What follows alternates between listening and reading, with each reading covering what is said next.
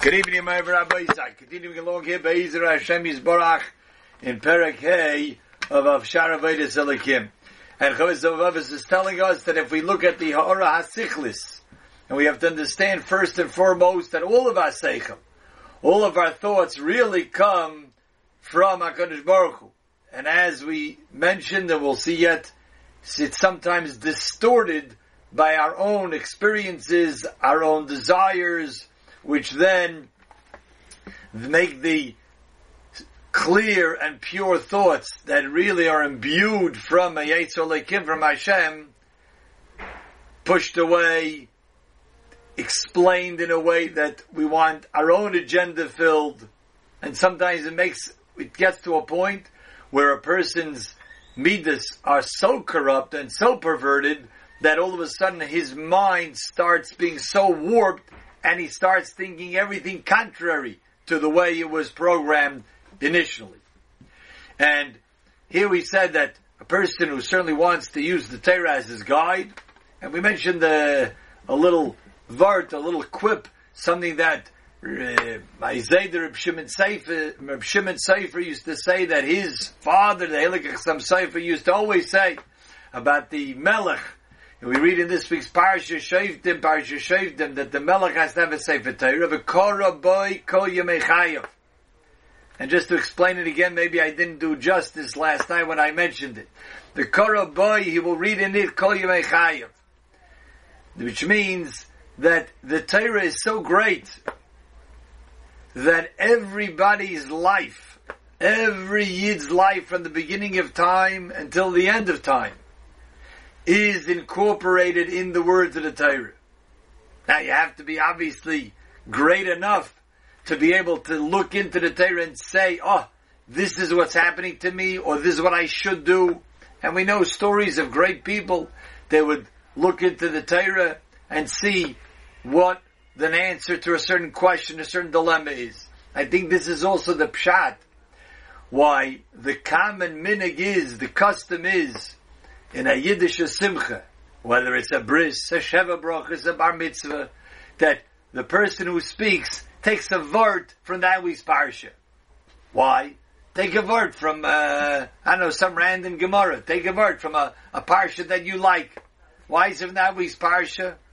The answer is because everything that transpires in that week is found in the Torah that pertains to that particular Baal Simcha. Because just as it pertains to him, it pertains to me in a different way.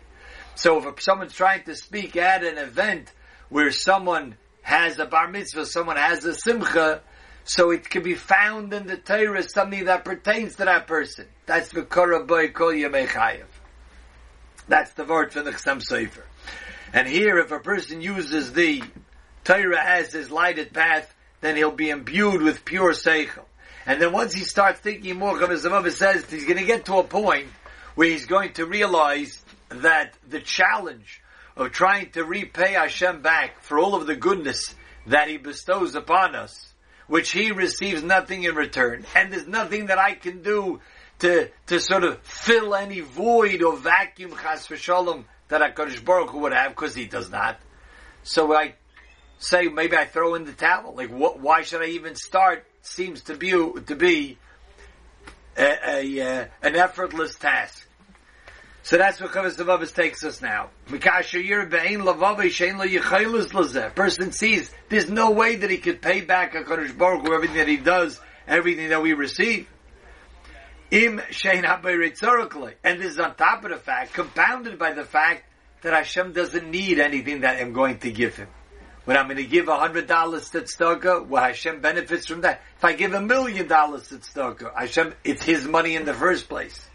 I'm going to say a bracha. What did I, what did I do to add to Hashem? If we think about it in those terms. So then Yischayev li'ikonav li'eshofel v'nokel The conclusion of an honest person thinking about that will conclude to be extremely humble. It's going to be a very humbling sense. It's going to be a very humbling coming to our senses, a very humbling experience to think about it that way. That I receive so much and I can't really pay back. I can't give back to the one who has given me. So what's going to lead after that is yitba esichloi. He's going to demand from himself.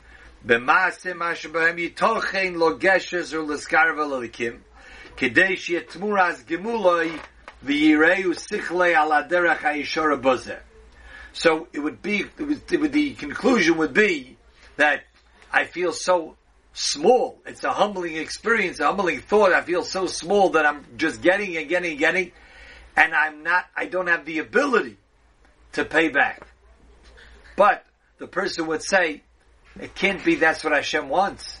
It can't be that just because I can't really pay back Hashem, and it's not within my capability, therefore, I'm putter, I'm exempt, I don't have to try. No, must be Hashem wants me to try to do whatever was within my power to do. So Vayomer Nefesh Haim, his bar etzlech, v'hiskayim shat chavula boirech. So we say to this nefesh, the nefesh again is what he's using here in this dialogue as the person who has all these questions, and he really wants to know the answers, and he's seeking out from the seichel to guide him with these questions that he has to give him the answers. So we say to the nefesh, is it clear to you? Is it firm in your mind. That you are just laden with all of goodness of Hashem, your creator. V'oitzim chanoisav. There's so much chaim, there's so much chesed that Hashem gives you. V'atoimer kein. The Nefesh says, yes indeed. It's clear to me.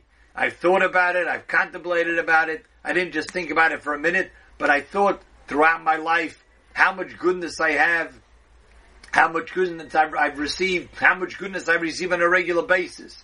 Me and my family, it's clear to me. So says the Seichel Amala Seichel. Once it's so clear to you, because if it's not clear to the person that indeed he is in great debt to HaKadosh Baruch Hu for all of the goodness and kindness that he receives, then there's no starting point. But if a person feels indeed, I may want a little, some more things, like people do, and a person may want uh, maybe some different situations in his life, okay? If he's sick, he'd like to be healthy.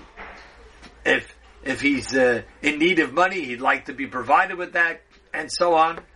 But yet, he honestly he realizes that there's so much goodness that every person receives from a Baruch Hu. And now that the Seichel says, do you want to really find a way that you're able to, in some semblance, repay HaKadosh Baruch Hu for all of this taiva? Omra Nefesh came. The Nefesh says, yes, I do. Omar Allah HaSeichel, not so fast. I'm not finished with my questions yet. You know, my father's Oguzunzain, he has a, a surgery coming up Thursday. So he went for pre-ops today, and there's a whole series of questions. And then when you finish with the, uh, you know, the attending physician, all you go to the next one. All the same questions again. They, they, they just rattle them off, all the same ones. Okay? So the, that's what the Seichel is doing here for the Nefesh. Because he wants to make sure that this Nefesh is up to the task of doing what it takes. Because it's not a simple order doing what it takes to be able to get to the point of doing the right thing to pay back Hashem. So Amallah Seichel Seichel says, Vayichi Tochen Loch. You tell me yes. Just, it's like, just rolled off your tongue. Yes, I'm ready for it. I'm ready for the challenge. Says the Seichel, Vayichi Tochen Loch. How is it possible for you to just answer so quickly? Im Rifyon Kospecholov. I see you don't have such a passion to want to know this. And you'd like to know it, you know, one of the things of information you'll have in you. No, no, no, it has to be that you have a real desire for this. You're not going to be able to live up to this task, to this challenge, imrifya and kaspe love. If it's not firm. I see you, your cheshik for it, your passion for it is, is weak. And indeed, he uses this mushal. this is going to be an arduous journey of healing process here. You have to be up for it. And truth be told, we know this in the world of medicine, that a person has to go through treatment, leolenu, certainly when we're talking about a, uh, a cancerous situation, they have to go through radiation or, or chemo. It's, it takes such a toll that sometimes if the person is not up to the challenge, he doesn't give himself the strength to be able to get back himself, to get healed like he's supposed to, that he could. So, similar to a process of refuah, of healing from a sickness, from an illness, says the Seichel here, that's the way it is with the refuas hanefesh also. The marshal is the refuas haguf, healing of the body. But the same holds true with the healing of the soul. You have to be up to the challenge. It's not going to work, elamishu nichsaf labrius. Just like by regular refuah, by healing of the body. It only works for someone who really desires to become better. And there are stories like this. There's a fascinating story once from a person who was in the, in the, in the cancer unit. And the doctor, by mistake, was over, was, was uh, talking to, to somebody else, a different, different medical professional, and mentioned an earshot of this patient that I think he's going to make it. I think this fellow's going to make it. And he made a mistake. He wasn't talking about that person. He was talking about a different patient. He, mis- he messed up the, the names. And the person who he was not talking about, but who heard the doctor and thought he was talking about, ended up getting better. And the reason is, at Esuda Saidah, he invited that doctor and he thanked the doctor. And he says, because of what you said, I mustered up the strength and I pulled myself through and I felt every time I wanted to give up, I pushed myself further because you said I can get better. Even though the doctor had no idea that he was talking about him. That's the way it is. So you have to have a passion to be able to get out of that illness. Ella mishu nichsav labrius. So Chavis Avavis tells us that's the fact over there. Avo mishen nichsav labrius, someone who doesn't really long and desire to get healthy, la yisbal kshi harafua, will not be able to tolerate the kaishi rafua, the difficulty of going such a rafua. And we know this is such a great example that Hashem has put into the, the, the world over the last many decades this type of healing, going through chemotherapy, and it really takes a willpower of a desire to get better on, on the behalf of the patient. Omra Nefesh. The Nefesh says, I'm up to the task. Kaspi, Chozok, Vitzari, Godel Afrei Masha Tazik Yodi. Mamashi Yesh. Kaspi Chozok. My desire is very strong. It may not, you may not detect it, but I'm telling you, I have a passion for this. Because I have such a pain that I can't pay back HaKadosh Baruch Hu for everything that He has done for me. Alright, tell me what I have to do next. Now he's getting impatient already. He, he wants to, you know, what do I have to do? Tell me what I have to do. Oh, so says the Seichel Amolah Seichel. If you tell me the truth, like you're saying, then it's possible that the healing process will be successful. If it's not really true, if this is just lip service,